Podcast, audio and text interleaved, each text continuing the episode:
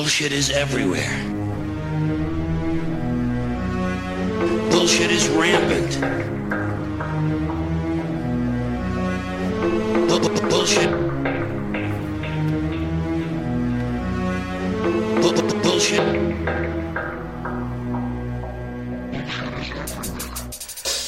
I want you to get up right now and go to the window, open it, and stick your head out and yell, I'm as mad as hell, and I'm not gonna take this anymore! Welcome back to the Bullshit Filter, episode 1.9 of the Syrian Civil War series. My name is Cameron Riley. Hello, Ray. Hello. Now, tell me those words again, Ray. What is uh, the southernmost capital city of mainland Australia? I can do this. Um, uh, Melbourne. Very good, Not very good. Melbourne. No, I was no. phonetic. I was phonetic. Uh huh. And uh, the capital uh, city of the state of Queensland, where I live, Ray. Brisbane. Nice, nice, and Nice. yes, the, a, a, a uh, the the the colloquial abbreviation for an Australian is an Aussie. yes. Okay, I think Yes. I think you're ready, Ray. I think all of your training, Padawan, is going to pay off. I think you'll be able to pass as a local when you come out here Excellent. in a couple of months. Good Um, day. No, that was terrible. No. No, Do I stretch it out? Good day. Yeah, Is g'day. that what? No, it's j- j- shorten it. G'day. Good day.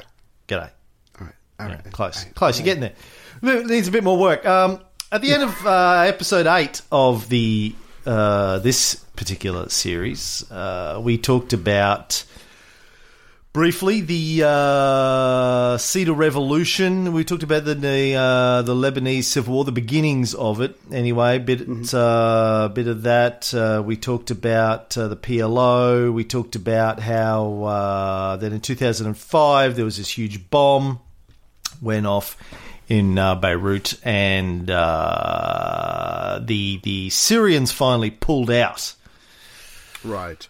Uh, whether or not they were responsible for the bomb is up for debate. They deny it, um, but they were blamed for it anyway. Was it a uh, CIA plot to get them out of there? I don't know, but in this episode, we're going to explore some of the evidence for that. But before we do that, let's go back and talk a little bit more about Hafez al Assad, father of Bashir al Assad, Bashar al Assad. Um, now, obviously, uh, as we know, the Syrians hate the Israelis. Well, they hate the, the, the concept of Israel. I'm not sure that they hate all of the people who live in Israel. Like people often say that I hate Americans. Obviously, not true.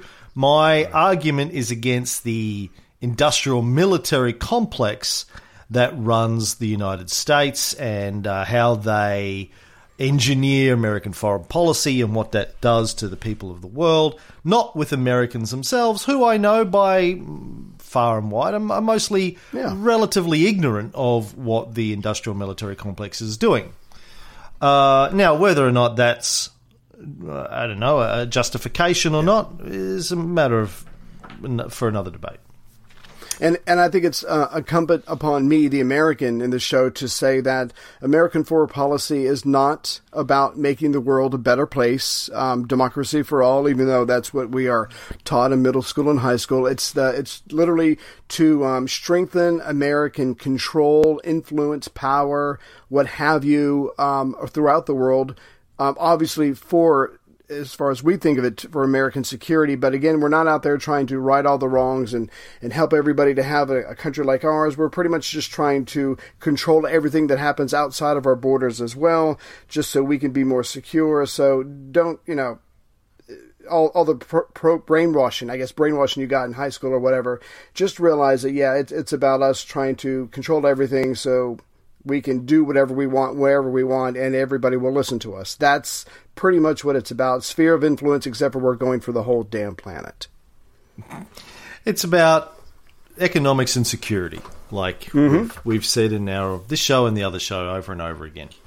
So anyway, uh, despite Assad's position on Israel and his alliance with Iran and his support for Hezbollah, Hafez hasn't always been on the US's enemy list. They have had periods, both in Hafez's era and also in Bashar's era, where Syria has cooperated with the US. For example, way back in 1990, those of you who are old, like Ray and I, will remember that Saddam Hussein's Iraq invaded and occupied Kuwait.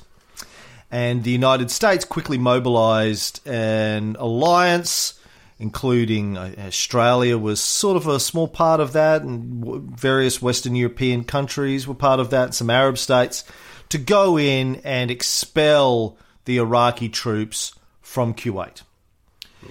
Now, officially, the United States uh, led that action in order to liberate Kuwait and mm-hmm. protect Saudi Arabia from what they thought might be uh, uh, the next invasion that Saddam would go and take. He's going to go and take the oil. We could explain why Saddam went into Kuwait and how the Kuwaitis were uh, drilling his oil and all this kind of stuff, but that's topic for another conversation. Now, do, um, supposedly, do you remember during the war where uh, Saddam, who said uh, Saddam said that um, that he had the permission of George Bush, the first one, to go in. So he was confused by the reaction of the United States. So obviously, a little bit of throwing dust in in, uh, in the in the eyes of the press of the world, whatever. But clearly, um, I I just can't imagine that happening. But again, he was really he was trying to he you was trying to be a big man on the stage. Um, he wanted to said, okay, you don't like what I did. Let's all get together. Let's have a big peace conference. Let's talk about all the issues of the Middle East. Let's work them out, and then maybe I can leave Kuwait. But uh, Bush said, no, we're not going to do any of that. We're not going to have any talks. I'm already sending forces over. We're building up. Get out of there while you can. So again, he he tried to do what others strong men have done, but Bush wasn't going for it. And it, to me, it just seemed obvious. Look, you don't send a whole, you know, hundreds of thousands of men over with supplies if you're just bluffing. Bush, uh, Bush was going to go in from the get go, and there was nothing Saddam could do except for pull out to change that. But like you said, we were there to free Kuwait, but obviously America had ulterior motives as well. Since we're going to invade Iraq, maybe we can get rid of this guy and put someone in who, you know, who likes us a little bit more. So America had its its uh, supposed reasons, and then it had its real reasons. So, really, after all the shows that we've done in the Cold War series and this series, you can't believe that the United States might have used a little bit of bait and switch on Saddam.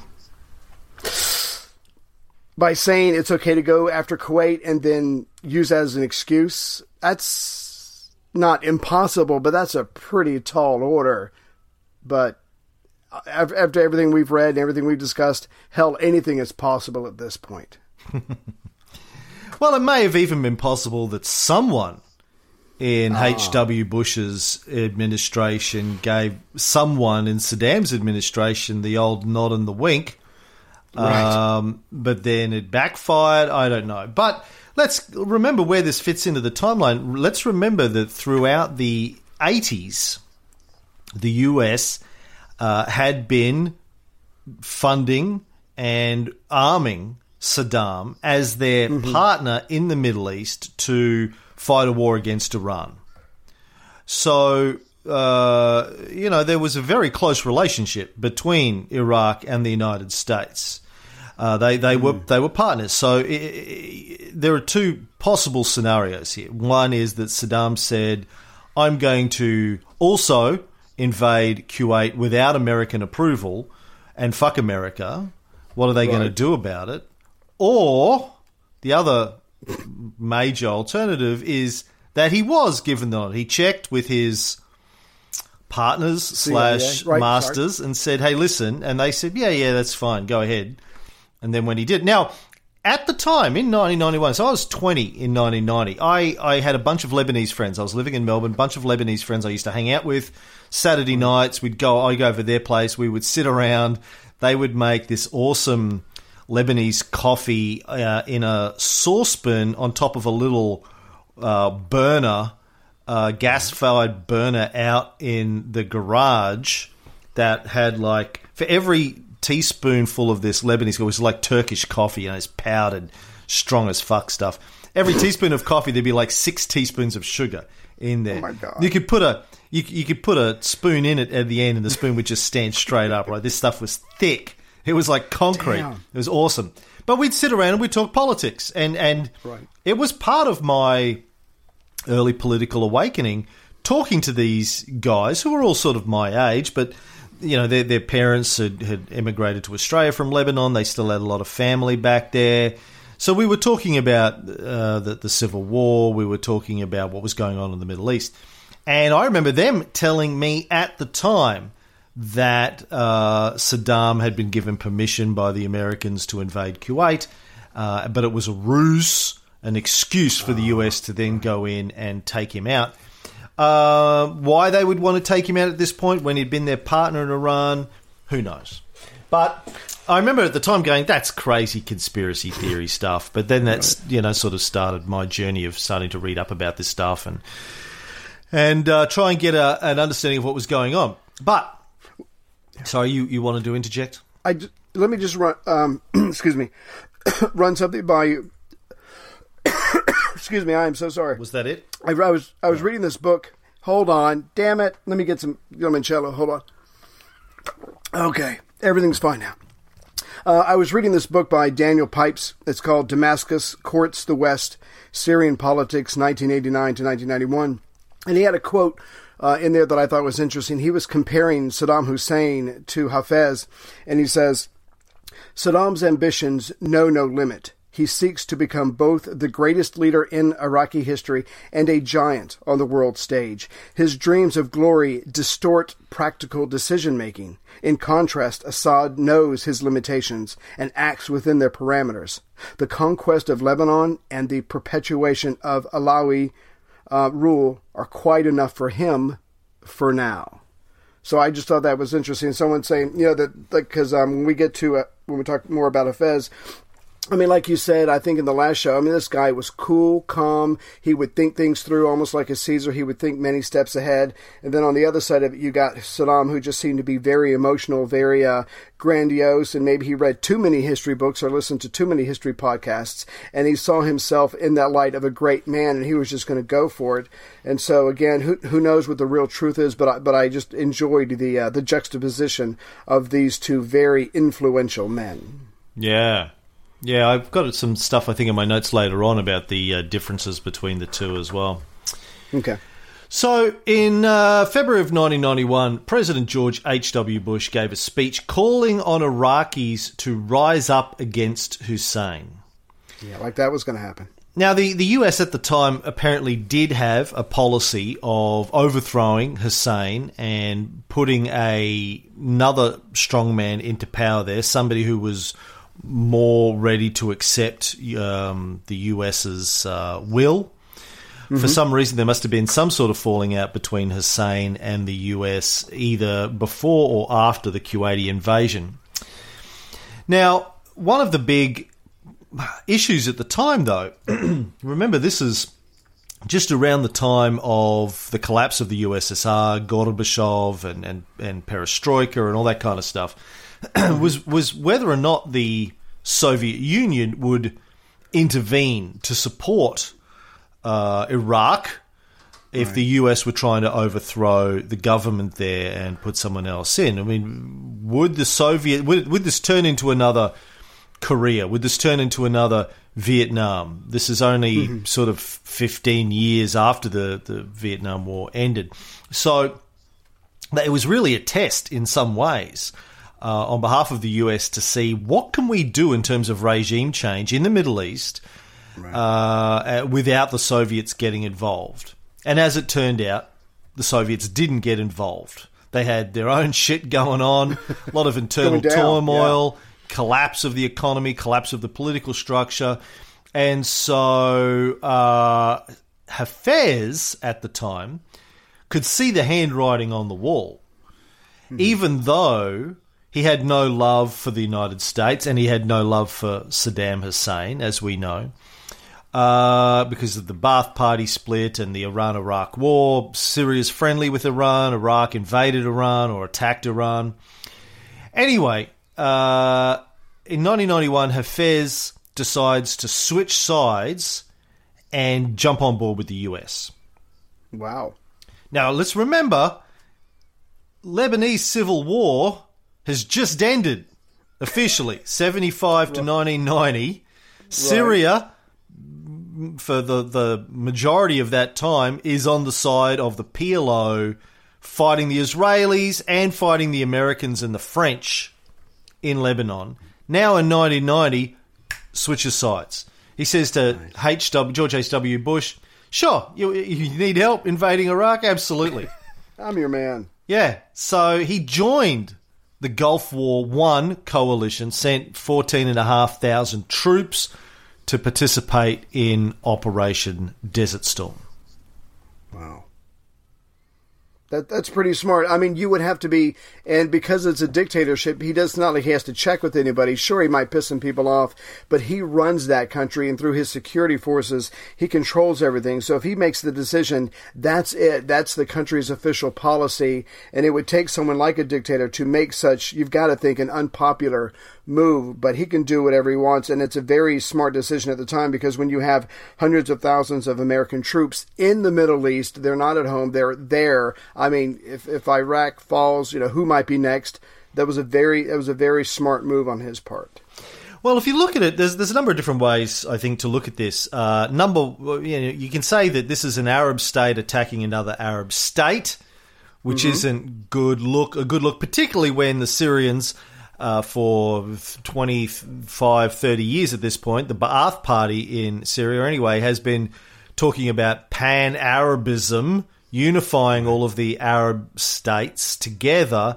Now he's joining in on an attack of one of those guys, which is being led by the great enemy, uh, the United States, who are the major, at this stage, uh, supporters of Israel, country that, that has, you know, taken a large chunk of Palestine away from the Palestinians.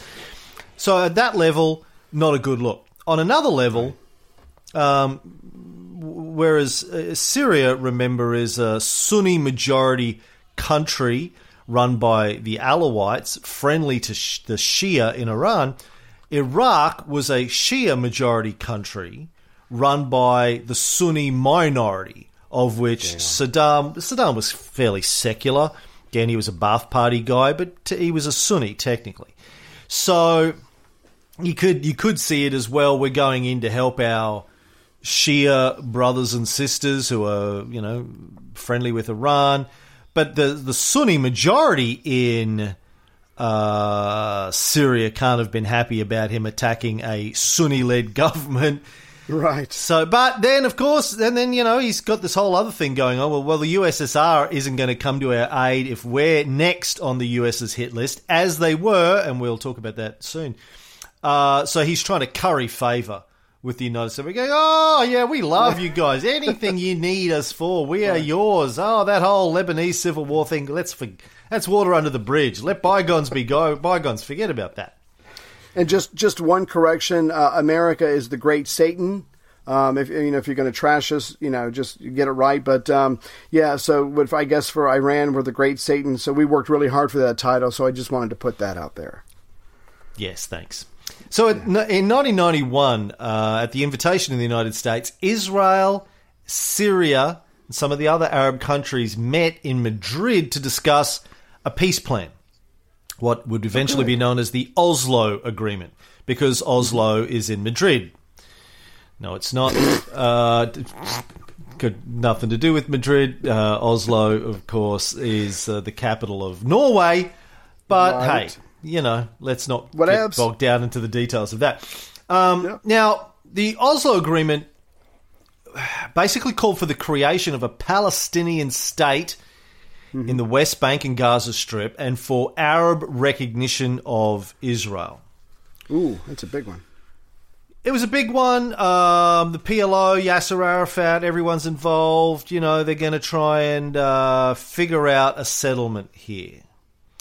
Now, particularly of interest to Syria was that Syria wanted Israel to return Golan or Golan Heights, as it's sometimes called. Remember, this was the this was Syrian territory that Israel took in the '67 war, I think. Um, now that kind of failed that com- that discussion. So did the Oslo process. This this whole peace deal is something that uh, harkens back to Kissinger's intervention during the OPEC crisis, right? Uh, 15, 17 years earlier, whenever that was. Um, early to mid 70s. So uh, finally they sit down, but it doesn't work. It all falls apart, and we don't have time to go into that. Maybe we'll do that when we talk about Israel in a in a future series. We do the whole Israel thing, I think.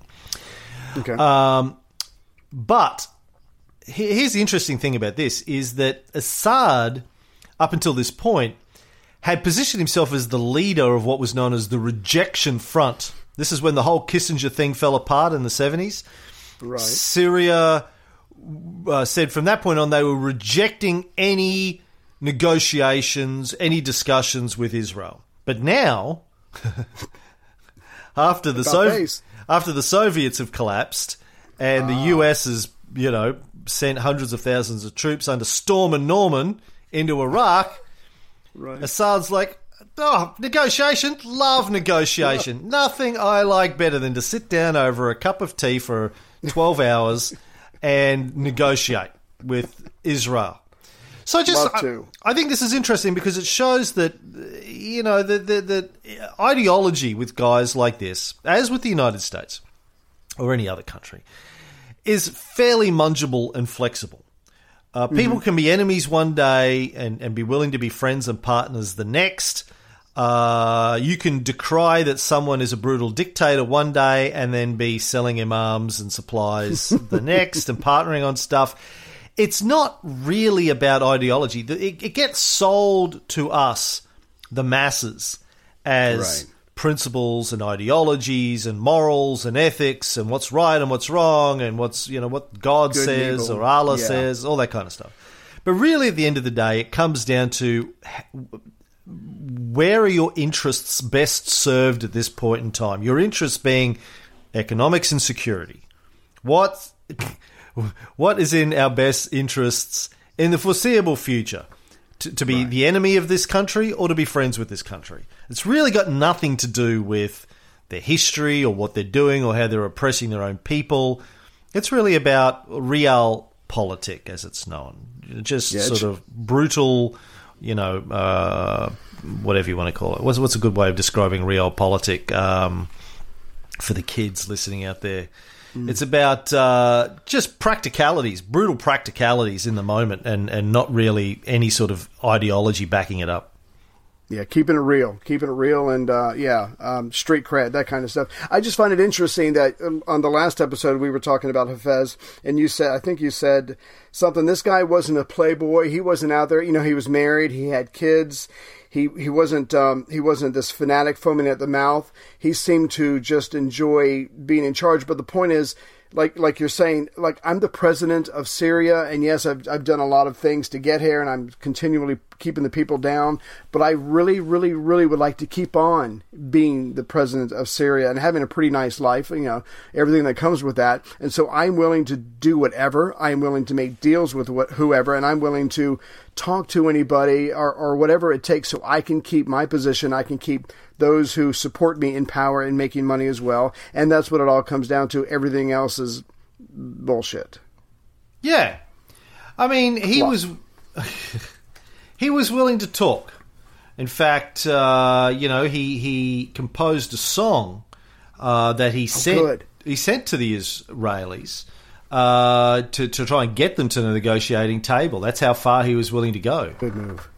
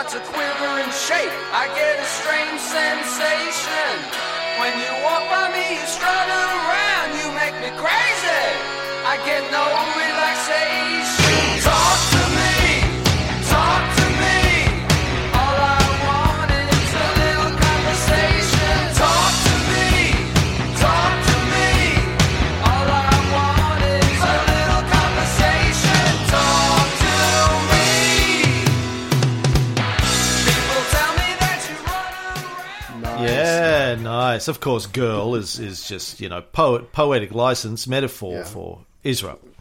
Well, actually, it's a metaphor for, uh, in another ways, for uh, security and um, uh, economics and security, but it's harder to rhyme those. Easier to go with girl. Eminem Yeah. could probably do it, but uh, He could do it. He, yeah. When he's not high, or when he's high, he could do it. He could do it. Hafez, though, not not that good as a as a rhymesmith.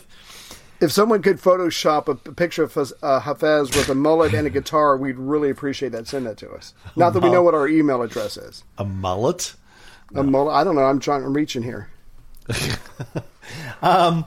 Now, around about this time, uh, Hafez is looking for a successor. Who is going to take over? Now, we, we need to go back a little bit in time here and, and tell a bit about the sort of family intrigue in the Assad family. Back in 1983, Hafez was suffering from heart problems, and he was uh, going to go uh, overseas to, to, you know, get some special medical assistance. And he leaves behind a six-member committee to run the country. But one of the one of the people who wasn't on that committee was his brother Rafat, who was supposed to be the next in line, his successor, the heir to the Assad uh, monarchy, even though it wasn't technically a monarchy. Um, now, Rafat, people may remember, was is sort of the, the head general, I guess, of Syria. Right. Also, at the time, he was the guy that was responsible for the Hama massacre in 1982, the year before this whole heart problem things goes on.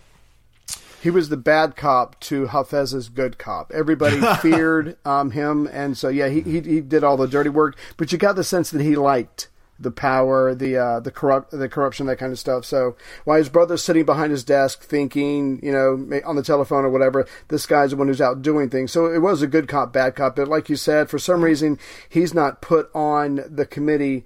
Uh, and I and I just want to throw this out real quick. On November thirteenth, after he visited his brother in the hospital, Rifaat uh, reportedly announced his candidacy for the president, uh, as he didn't think that Assad would be able to continue running the country. And when he doesn't get the support of Assad's inner circle, he made them very lavish, he very lavish promises to win them over. So he's like, "Look, I hear you. You're telling me no. It's because I'm not coming with with the right offer." So he makes some incredible, uh, credible deals. But as we're about to find out, it's not so much about the money; it's about um, the his Assad's. Um, supporters first want to find out is he going to live is he going to die is he going to be you know reduced to being in a uh, bed his entire life they're going to wait and see what their what their leader is is going if he's going to endure Well, the very fact that when Hafez had to leave the country, he didn't put Rafat on this council is sort of evidence there's, that there's your sign Yeah, that uh, he doesn't really trust Rafat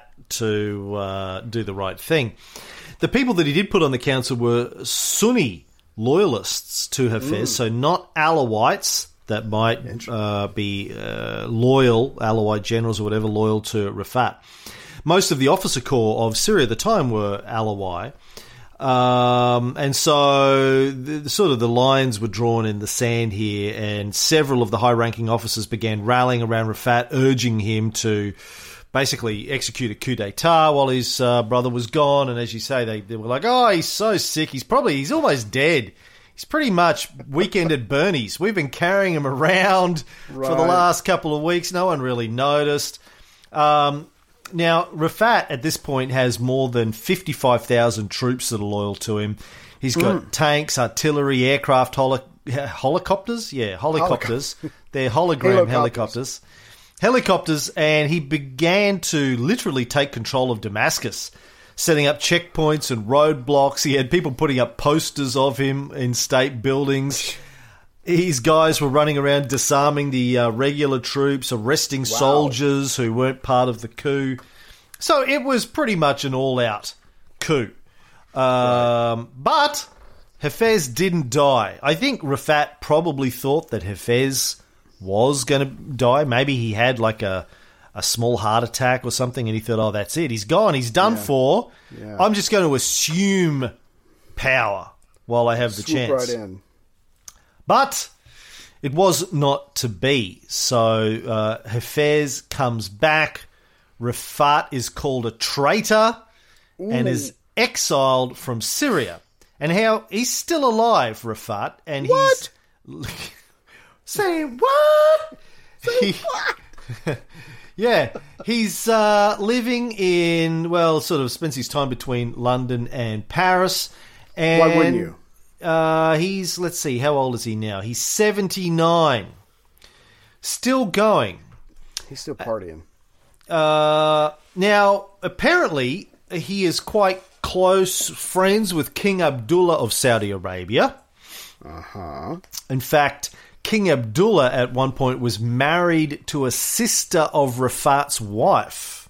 Wow. So there's some serious connections there. Hey, I just want to mention one thing real quick. During that week or so when um, Hafez is in the hospital, there's this thing that's called the poster war that happens in Syria. Um, the the defense com- the defense companies went around and they replaced posters of Hafez with Rifaat. And then the security service that was still loyal to Hafez went around and tore them down and put up posters of Hafez. So they were just literally following each other, tearing down posters of one leader, putting up the other brother, that kind of stuff. And that went on for about a week until Assad's health improved. But you can just imagine these men with guns, tanks, helicopters, and everything. But pretty much they were battling on the streets through putting up posters. Uh, And again, all that doesn't matter. As soon as the leader regains his health, er- all that kind of stuff quickly comes to an end. A war for the minds of the people. Exactly. Of course, the big question is did Hafez really recover and come back, or did he die and they replaced him with an actor who was almost a, a body double? And he was being, I think, I saw a movie like that once, I think, with Kevin. didn't suppose right? What's his face? Kevin Didn't Saddam Cos- not Hussein supposedly Costner. have body doubles? body doubles? Oh, yeah, all these guys had body doubles, yeah. I need I, one. I've got at least half a dozen body doubles running around, man. I mean, come on. You know, all the, the fans just wanting to harass, take my clothes off all the time. I don't have Right. time for that shit. I got research to do. Cover your ass. Um, now, uh, Yo- Yosef Bodansky, who is the director of the U.S. Congressional Task Force on Terrorism and Unconventional Warfare, or Katofu, Katofu, as they like to refer to it. Yeah, I'm with Katofu.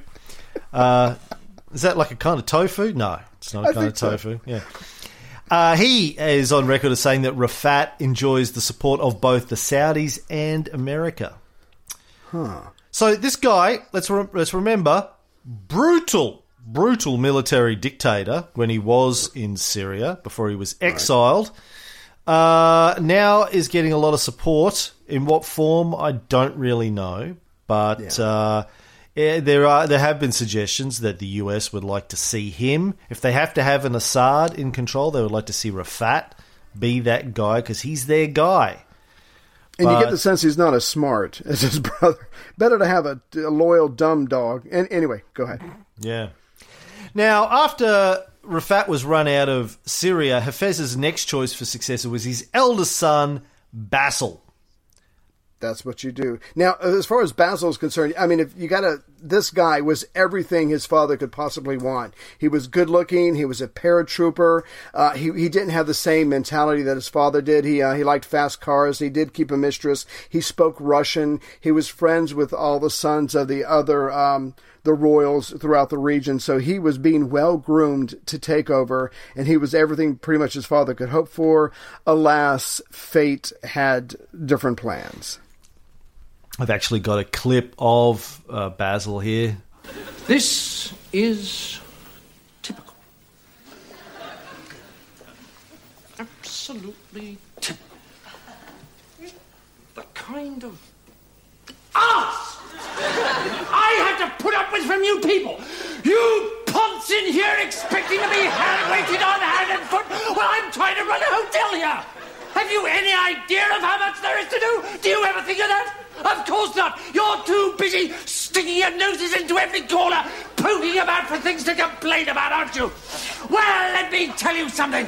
This is exactly how Nazi Germany started. Lay with nothing better to do than to cause trouble. Well, I've had 15 years of pandering to the likes of you, and I've had enough. I've had it. Come on, pack your bags and get out. That's actually uh, that's a real recording of uh, Basil uh, at, at some point. I don't know why.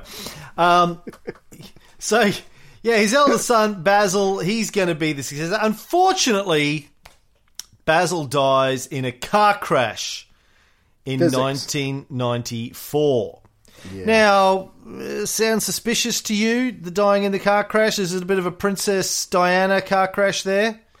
Ooh. Now, I heard he was on his way to the airport. He, he liked to race, so he's driving fast. His chauffeur, if you will, was actually in the back seat. He was going to drive the car back from the airport. Chauffeur's in the back seat with supposedly his seatbelt on. Uh, Basil does not have a seatbelt on because he's um, he's young and dumb and full of cum, and he just knows he's not going to wreck. But something happens. He does wreck. He does die. The the chauffeur doesn't die. Um, again, who that's just so that's just so weird. Uh, you've got to think a, lo- a lot of different options. A lot of different things could have happened. Yeah, I went looking to see if there was any sort of sniff of a conspiracy behind that. I didn't find anything, but yeah, certainly sounds. Uh, yeah, I mean, car crashes happen all the time. Let's be honest, uh, Yeah. but still, yeah.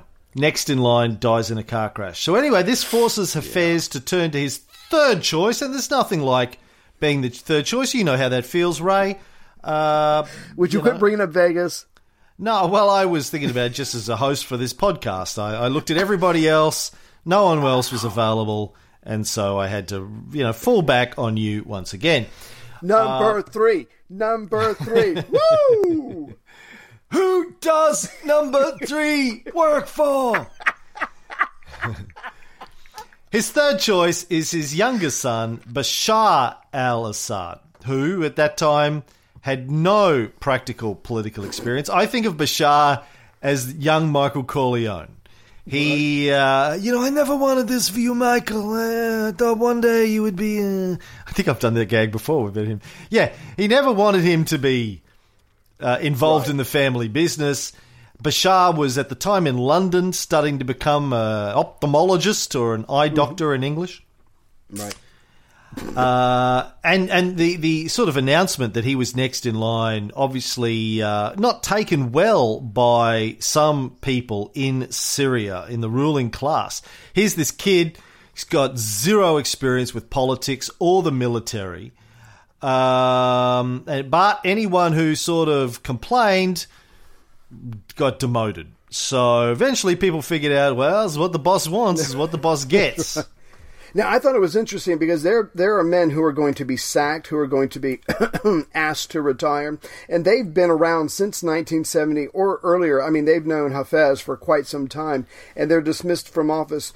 Uh, not so much um, because they're going to be disloyal um, to the current or future head, but they didn't quite. I mean, uh, Hafez didn't quite think they would back him enough, and he knows that when he dies, there could potentially be a lot of chaos in this country. Who knows what Rifaat's going to do? So, if you even looked like you were hesitating to support his son, you uh, you've got the gold watch. Hopefully, you got to keep your head, and you were retired to a nice life somewhere. But they were literally cleaning house, and, and he was going to make this happen. Now, a bit like in Rome, uh, around about the time of our old mate uh, Augustus, the the, the Syrian constitution at the time said you had to be 34 to be president. And at this point in time, in the mid 90s, Bashar is 29, 30. So the Syrian parliament lowers the age that you have to be to be president because a kid Hafez has got serious health problems. So Hafez, so they they don't know how long he's got left. He does need someone to be ready to step in. So they have to adjust the constitution to lower the age of a president down to thirty. Is that hard to do in a dictatorship? Apparently not so much. No, not that hard. I'm going to be president. Yeah. So let's talk a little bit about Hafez's personality as we're getting to the end of his reign. Um, even his enemies, people like uh, US ambassadors and diplomats, seem to agree that he had an exceptional degree of political foresight. Very, very smart, cunning, long term thinker. Obviously, was able for you know thirty odd years to uh, maintain control uh, as a member of a religious minority who had been uh, oppressed themselves for centuries was able to main contr- rem- uh, ma- remain in control of, of a fairly agitated, agitatable, is that a word? Uh, I don't think country. With a lot, of, lot of enemies. You know, there was a lot of internal civil strife. Yeah. Uh, so he was pretty good. He, he was described as cerebral and reserved, a guy who plotted his moves with great deliberation. I had to play play chess against him. Oh yeah, yeah. So, you know, this is he, he's not like your loudmouth, blustering uh, dictator. He reminds me in many ways of the depiction of uh, our old mate Uncle Joe Stalin that we pick up in the Cold War.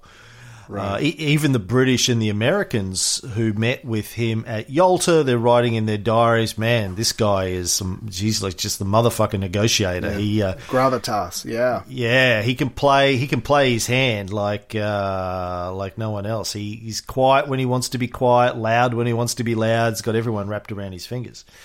Well, I love the fact that Stalin and Hafez, I mean, they would just let you talk. You you spill your guts, you put it out, you give out your position or whatever, and then they react. I mean, this this guy was just cool and calculating to the nth degree, and obviously he made it work because he controlled this country for quite some time. Uh, so the first sort of uh, characterization of him in terms of his personality traits is this cerebral, reserved, bookish guy. Like you said before, like to just sit behind his desk, did most of his business by the phone. He's like an accountant running the country. But the other side of him is if you back him into a corner, motherfucker will throw throw down. Uh, as we saw with the Hama massacre in '82, or you know, in this fight with the Israelis over Lebanon for 15 years, didn't give up and could fight as dirty as anyone, and was could be as brutal as any of these guys as well. Yeah, he wasn't going to grab a pistol and run out there and lead forces and shoot you himself. He would call and make give the order, but the point is you are equally dead, and he has just had a obstacle removed. So yeah, this guy when he does commit, he commits completely. Now, even though he started out in the military, remember he was like a, head of the air force. Yeah. bef- before the coup d'état, where the Coup, Ba'ath Party came to power. Um, once he became president, rarely seen in a uniform. Even uh, when he was doing public stuff, just dressed in a suit. Yeah, Uh.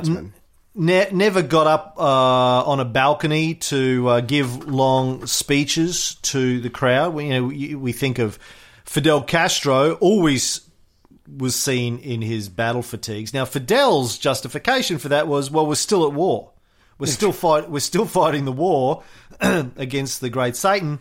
So um, I'm I'm in military gear because that I'm always prepared. That was his sort of uh, you know that was the the symbolism of him always being in his battle fatigues until he retired. Then you only ever saw him in an Adidas tracksuit.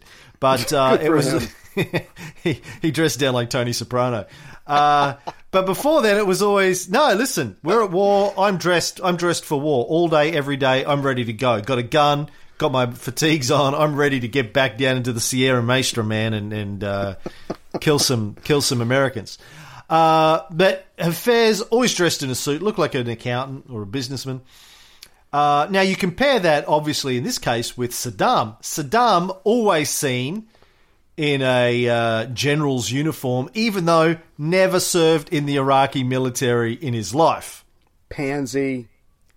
yeah, yeah, exactly. Um, so when you have the gravitas, you don't need to show it off. When you don't have it, you need to pretend that you have it, right? You turn it But- up to eleven. Yeah. But listen, you know, to give Saddam his credit too, he ran Iraq uh, for decades as well, fairly effectively and efficiently. So let's let's not pretend that uh, he was inferior to Hafez.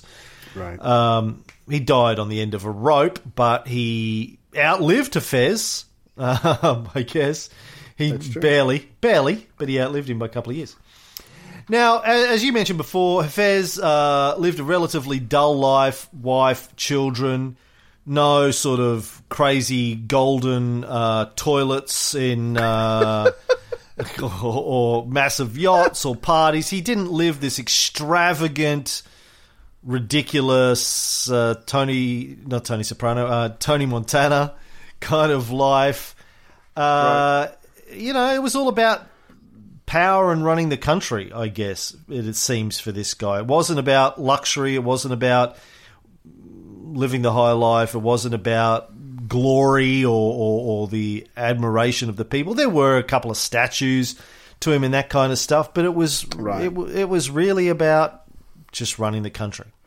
Yeah, he, I mean, he was certainly ambitious, don't get us wrong, but once he had power, he pretty much devoted himself to maintaining that power, and he was very um, practical in, in his application of doing whatever it took to, to maintain his power. I think he's like the Emperor Palpatine. I'm in charge. I don't need a bunch of parties, cocaine, and hookers and stuff like that. I just enjoy being in charge, and I will do whatever it takes to maintain this for myself, my family, uh, the other Alawites, and that is what I'm going to do. Yeah, he reminds me in many ways of guys like Napoleon. Mm-hmm. For people who haven't heard the Napoleon series I did with J. David Markham, you know, Sir, Napoleon. Sir David.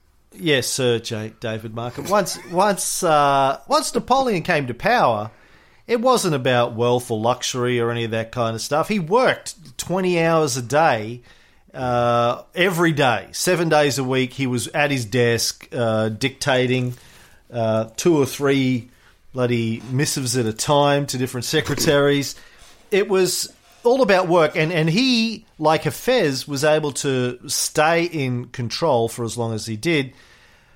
I think just due to his superior intelligence. These Yeah. these two guys were generally, it appears, smarter than everyone else around them, highly intelligent, highly effective, huge work ethic, uh, and were trying to run their country effectively and, and, and build up a strong country, strong economically, strong militarily, so they could hold their own geopolitically. Right. Should I continue? I was giving you an opportunity to interject. Oh no, I would, I would, I mean, you compared him to Napoleon. I was just going to say, like Caesar. How many times did we hear about Caesar dictating two or three or four letters at, at the same time, just having different scribes around going, okay, this, this, this. I mean, there's just this. I've always, I've always been jealous of people like that. Just the tremendous energy it would take to constantly apply yourself. Now, because we've we've t- talked about Mark Antony, uh, just partying, you know, the hookers, you know, supposedly the chariot pulled by lions, who knows? But this these guys, they just took it very seriously. Yes, they wanted power, but they also took it seriously, and they were trying to take care of their country. There is something commendable in that. Oh, I don't know about commendable, but it is a personality type. I don't know about Caesar, though. I get the impression that Caesar didn't like governing. He didn't stay in Rome very long. He was always like, oh, Yeah. fuck, I've been No, here for three months. work- I've had enough of this. I'm out. Get the fuck yeah. No, just as far as the work ethic. I mean, he was always dictating letters. It drove people crazy. But just just just the kind of energy and focus, I just I just find astounding. Yes, I've I've noticed, Ray, that uh, your, your work ethic is uh, not not really in the, the, the league of Napoleon or Caesar. I've come Thank to you. discover this. Heather tells me that too. Like, really, you know, twenty seconds, that's it. You're crapped out. Right. Yeah. Um, well, I'm older now. It used to be 25. Anyway, Now, uh, visitors uh, who who met with Hafez over the decades described him as being uh, very, very charming. He apparently had a quite sardonic sense of humour. Was often uh, shaken by gusts of silent laughter. Loved to laugh, old Hafez. Like Stalin. He- he just Stalin kept it in. loved to laugh. Kept- Oh, yeah. it was an internal laugh. It was an internal laugh. Now, uh, we have to remember, though, that uh, Syria had been under emergency law since 1963, which effectively suspended most of the constitutional protections that the citizens had. Yes, we've got a constitution. No, over it's not in eff- it's not in effect right now, but we have one. It's in a glass Don't case. say, yeah, you can't say we're a dictatorship. We've got a constitution. It's just been suspended for 30 years, for 37 years. Uh, now, uh, they're, you know, they were under a state of kind of emergency law for a lot of that period. As we've talked about, there are genuine aspects to this. You know, before the Baath Party came to power, as we know, they, they had more coups in the country than any other country in the Middle East They were coup rich. Coup after rich.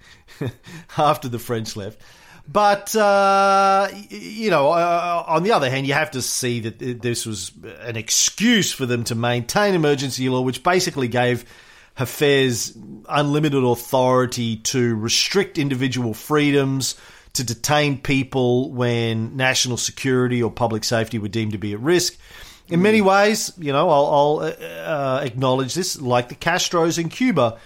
Uh, yes, they have genuine reasons to declare that they they have emergency law. They don't they don't actually call it that, but they have been uh, attacked directly or indirectly, militarily or economically by the U.S. since nineteen whatever it was sixty um, through economic. Uh, means, if not, you know, assassination attempts and, and Bay of Pigs invasion attempts and all that kind of stuff. So there are genuine reasons to say, listen, we are not a country that has the luxury of uh, the, the the basic sort of freedoms that people want and deserve, even though we believe in them. I'm not sure if he did believe in them, but you could say even if we do believe in them, we are under attack right now. And look at the United States as a classic example. After 9 11, Oh yeah. all of these new laws, the Patriot Act, etc., were passed that that trampled on basic a lot of basic civil rights, uh, habeas corpus, etc., etc. Bec- and it was justified with well, fuck all that sort of you know civil rights stuff. We're under attack. So if Yeah, what- if, what- if if I'm sorry. I was just going to say what the, the argument was. What what good is civil rights going to do you if we're you know if we're um, attacked by other countries or whatever, or if the economy collapses and suddenly we have chaos everywhere? You have to decide your priorities and survival. Uh, the government was deciding this for the people. The survival obviously is the number one thing. So if it's justified for the United States to make that argument in times like that, then you have to acknowledge that uh, countries that are torn with coups and in, in civil strife uh, constantly, like Syria, may also be able to make an argument. Not saying that the argument would hold up under uh, scrutiny, but it's an argument. Anyway, Kuful. That's what I was going for. Kuful. Syria was very kuful. Mm-hmm. I'm finished.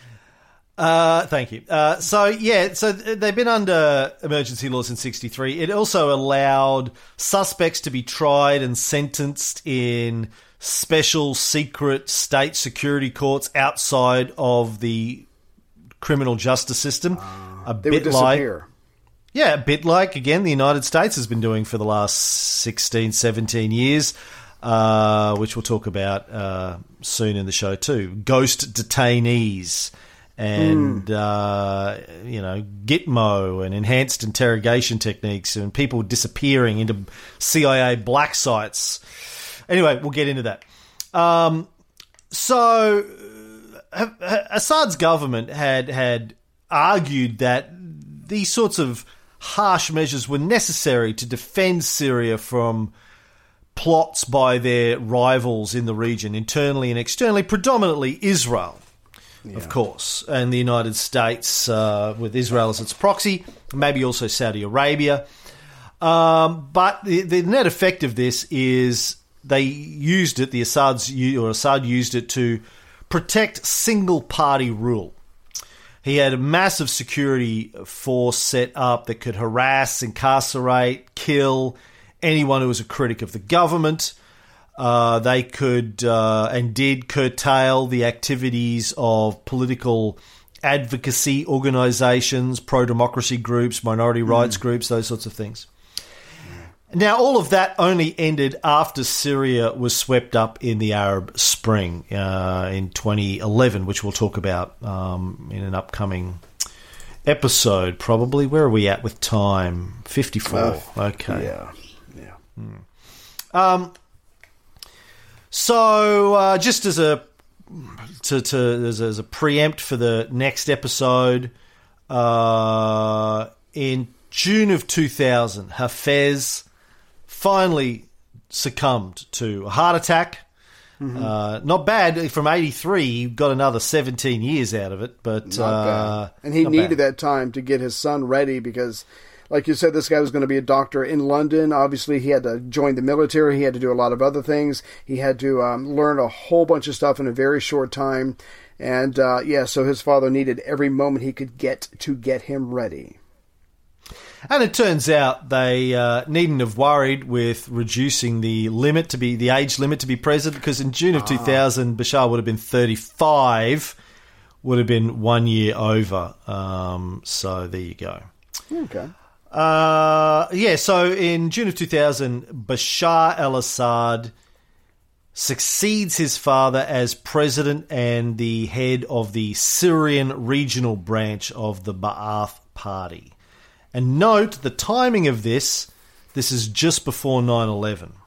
Mm. A year Now- before 9 11.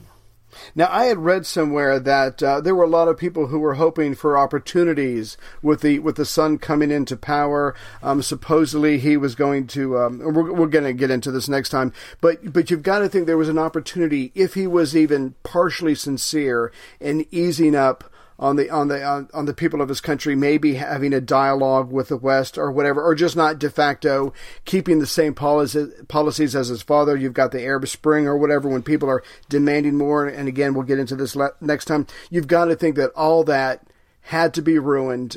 Uh, what what potentially could have happened, who knows? You have 9/11 comes along, and you have America's reaction to 9/11. So anything that could have happened is going to be washed away. But that's probably going to be in the next episode. It is. Well, uh, yeah, in the next episode, we're going to talk about Bashar, and we will finally be getting into the Arab Spring people. Hallelujah! 11 episodes it will have taken us to get to the Arab Spring. But I hope you, like me, think it's going to be worth it. I mean, I, I guess, hopefully, what I hope, hopefully, what I hope, it's not very good English, but I don't speak it English very good. Um, what I hope you've taken away from all of this, as I have, is that whatever's going on in Syria today, and has been for the last six or so years, mm-hmm. is going to be impacted and compounded by this history.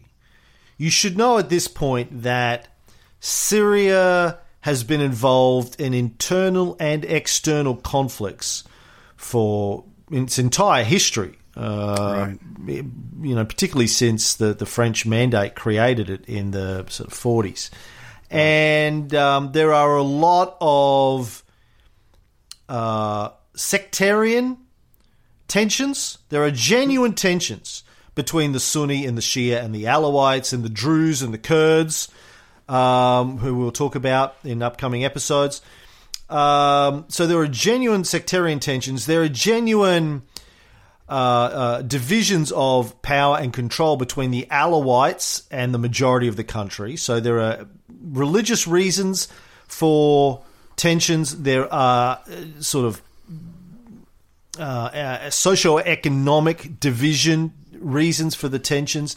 Then you have the role of Syria in the world, its enemies in Israel, Israel's supporter like the United States or Saudi Arabia, um, and we haven't even talked about ISIL yet, which will come up in a future episode. The creation of ISIL after the US went in and took a big dump in the middle of Iraq and then walked away. Uh, ISIL was created out of the remnants initially of Saddam's uh, Sunni military. We'll get into that. Um, so what it, what it will do, I think, is when we when we get to the Arab Spring, you will realise that even though the Arab Spring did genuinely seem to start as a local issue, a, a, a protest against uh, brutality by Bashar's security forces, it quickly spiraled out of control. Well, it qu- quickly grew, and then a bunch of different interested parties from around the world got involved, including Turkey, including Russia, who we'll talk about, the United States, Saudi Arabia, Israel, Lebanon. Uh, all of these, and then you've got ISIS and Al Qaeda, of course, and so you've got all of these different players that have an interest in either regime change in Syria or in supporting and maintaining the Assad regime. Yeah, all these And- complexities. I'm sorry, I apologize. No, no, it's right.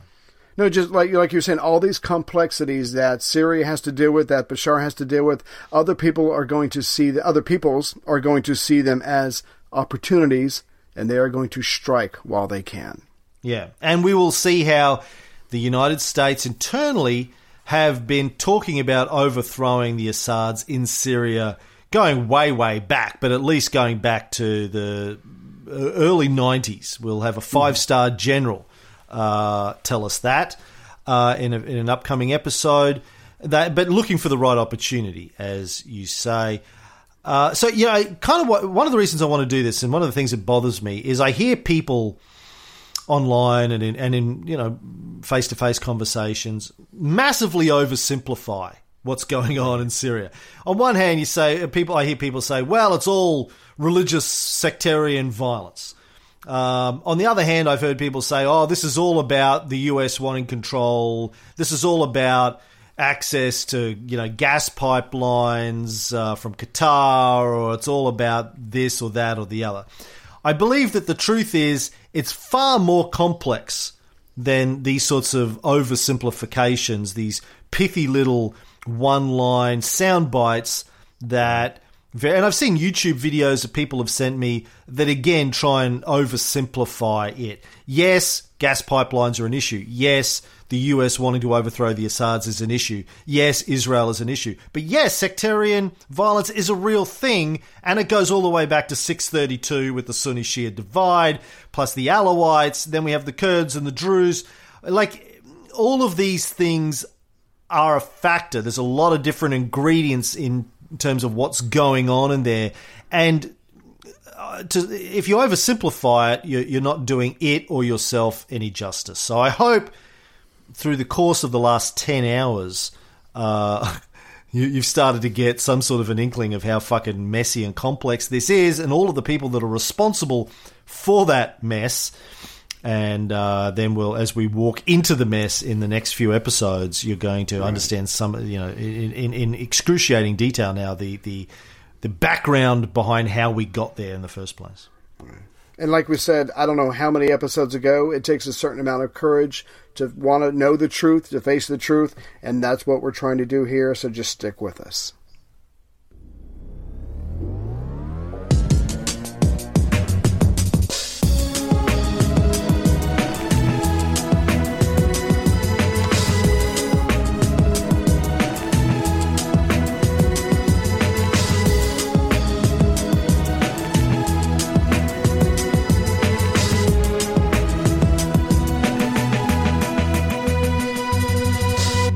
Bullshit.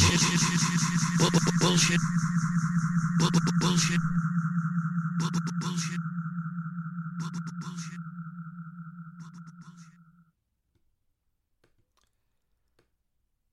All right, man.